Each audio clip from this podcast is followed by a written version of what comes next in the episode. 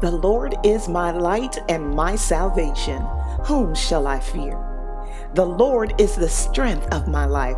Whom shall I be afraid? When the wicked came against me to eat up my flesh, my enemies and foes, they stumbled and fell.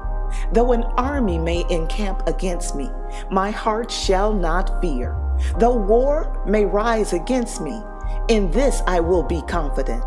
One thing I have desired of the Lord that I will seek, that I may dwell in the house of the Lord all the days of my life, to behold the beauty of the Lord and to inquire in his temple. For in the time of trouble he shall hide me in his pavilion. In the secret place of his tabernacle he shall hide me.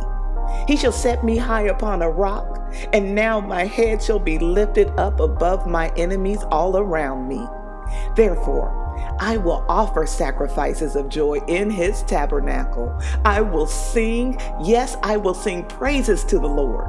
Hear, O Lord, when I cry with my voice. Have mercy also upon me and answer me. When you said, Seek my face, my heart said to you, Your face, Lord, I will seek. Do not hide your face from me. Do not turn your servant away in anger, because you have been my help. Do not leave me nor forsake me, O God of my salvation.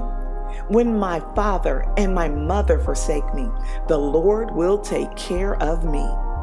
Teach me your way, O Lord, and lead me in a smooth path because of my enemies.